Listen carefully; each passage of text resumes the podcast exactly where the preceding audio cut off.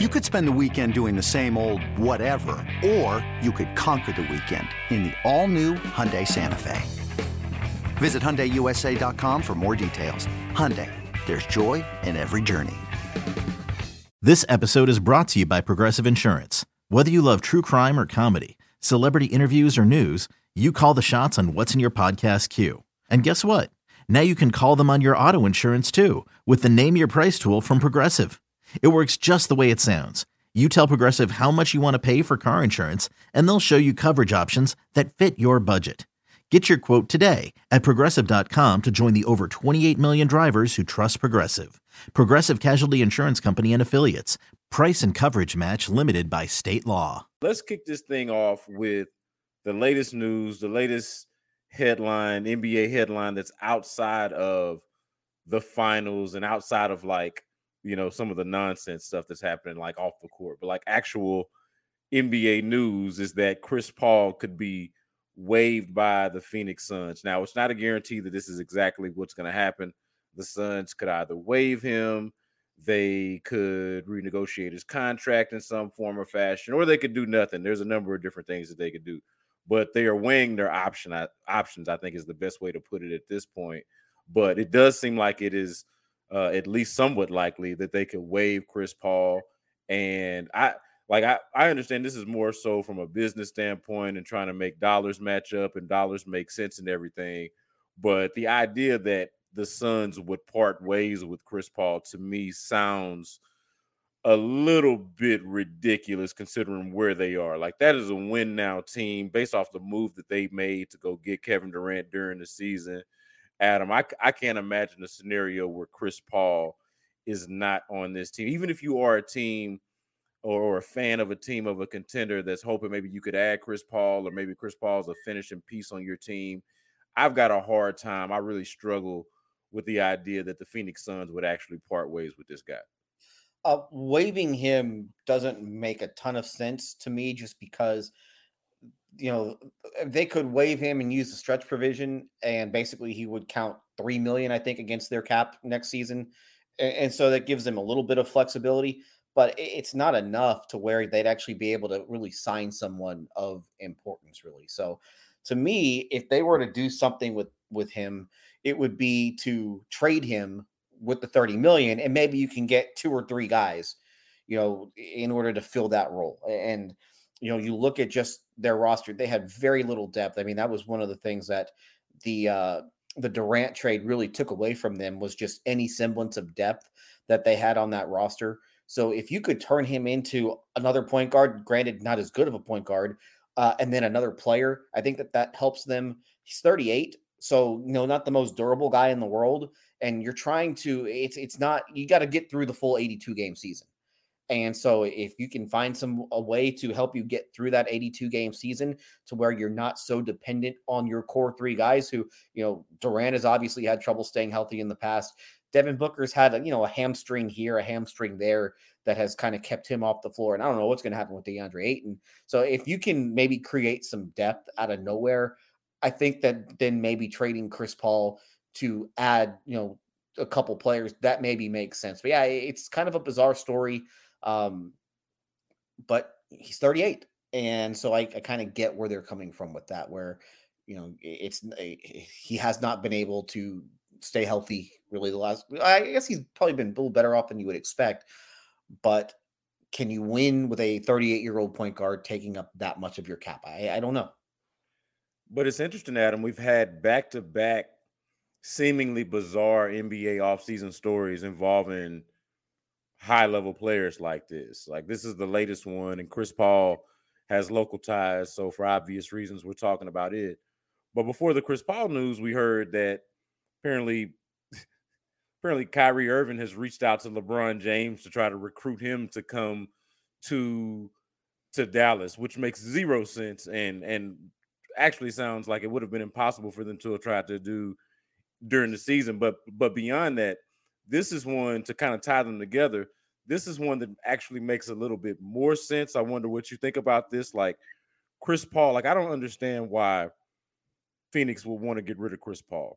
But if they did, and like you mentioned, if they could get a couple of players back, I do wonder if the Lakers are the team that does have the players that they could get back, say D'Angelo Russell and another player, just whatever other player, or just something else in D'Angelo Russell. Well, then they'd have to do a sign and trade though for Russell. And if you're Phoenix, you know, we're talking about them maybe wanting to get two players.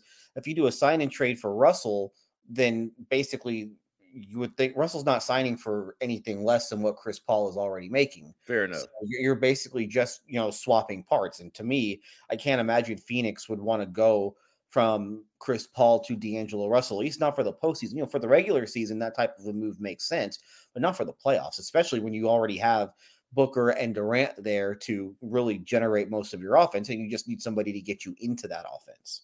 Well, and, and so I guess I use that as an example, but and just as a player, and obviously Russell's a, is somebody who who is due a contract, but is this kind of set up for Chris Paul to basically go to the Lakers, or is it essentially him staying um staying in Phoenix and uh like to me it feels like there's only really two possibilities here. Like either stays in Phoenix or he tries to like you know uh, strong arm his way to, to to the Lakers with LeBron.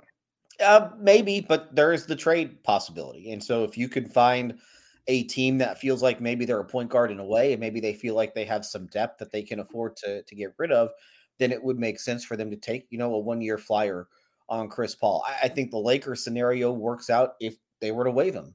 Uh, but like I said, I don't know if it makes a whole lot of sense to just simply waive Chris Paul unless you know you're using the stretch provision, and then maybe you have you know another couple of plans that you have in motion. So it's it's strange, but that's that's the hard part about building these teams, especially when you have so much money tied up into veterans, is that it just leaves you very it gives it leaves you very little wiggle room.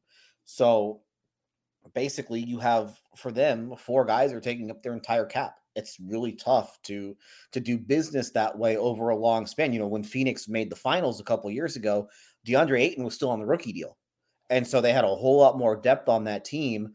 And now you you give Ayton the contract, you make you you make the consolidation trade for Durant, and now all of a sudden your eggs are basically in the baskets of a couple of different guys, and it's really tough to do business that way. You, as we've seen, you need depth, and you look at the teams that are in the finals right now. Denver has some depth. You know, obviously Jokic and Murray are the two guys, but you look at the surrounding guys. You look at the Porters and the Aaron Gordons and some of the guys that come off the bench for that. The Browns, team. the Browns. Uh, Bruce Brown, yeah, Bruce and Christian Braun. Brown, you know, Bruce Brown was a was a uh, a pretty affordable free agent signing that they made. Um, uh, Christian Braun was a first round pick. They made the KCP trade where they took, you know, they took a couple of pretty solid pieces uh, or at least with Monte Morris and Will Barton, two guys who were either starting or rotation guys for that team, and they turned it into KCP. That really worked out. And then Miami is just depth all around, where obviously you have Adebayo and you have Butler, but then you have guy after guy after guy after guy that they're able to bring in off the bench, or you know they can shuffle guys in and out of the starting lineup. So having depth really helps. And so it's, I, I think one of the things that you're seeing is that the days of I think it's going to be hard to have like that top heavy type team unless you make some really shrewd moves, whether it's in the buyout market, which proves to not necessarily work all the time, or you hit on some draft picks that maybe you aren't expected to hit on, whether they're late in the first round or in the second round. That's that's one of the things that you have to do, I think, to be successful. When you need mealtime inspiration, it's worth shopping Kroger, where you'll find over 30,000 mouthwatering choices that excite your inner foodie. And no matter what tasty choice you make, you'll enjoy our everyday low prices, plus extra ways to save, like digital coupons worth over $600 each week. You can also save up to $1 off per gallon at the pump with fuel points. More savings and more inspiring flavors make shopping Kroger worth it every time. Kroger, fresh for everyone. Fuel restrictions apply from a rocket standpoint, and we touched on this a little bit in the previous episode that we did, but now that we've got this news about Chris Paul and them trying to figure out what they're going to do next with his contract, I do find it interesting that the guards, the, the guards that they had together when they went on that run, James Harden and Chris Paul, in an offseason, uh, uh in the same offseason – they are both in situations where different situations, but where their contract situation could change, where they could find themselves on a different team. And, you know, I, I don't feel like either guy left under the best, most ideal and perfect circumstances. But it is interesting that that the one who would have the emotional tie and where there would be mutual interest would be uh would be James and not Chris. Whereas for me, I'll just say for me, I wish I wish that it was Chris. I wish it was different, like it was the other way around, because James Harden is the better player. And like I, I think historically, you could actually kind of make an argument about that, or actually have a case about that, because Chris Paul is arguably, you know, the best or you know a top two or three point guard ever. But but right now, I would say James Harden's probably the better player, but Chris Paul's a better fit. It's just it's just a shame though that your tweet is correct that it is it is it probably just as likely or more likely that you or I play point guard for the Rockets than Chris Paul uh, were to ever come back here. Yeah, the the divorce between the Rockets and Chris Paul was we thought it was kind of ugly with with Harden. It wasn't nearly as ugly as it was with Chris Paul because they traded Chris Paul when they told him that they weren't going to trade him, and then you had all sorts of bickering. You know, you had all sorts of you know stuff that Tillman Fertitta said about Chris Paul's contract.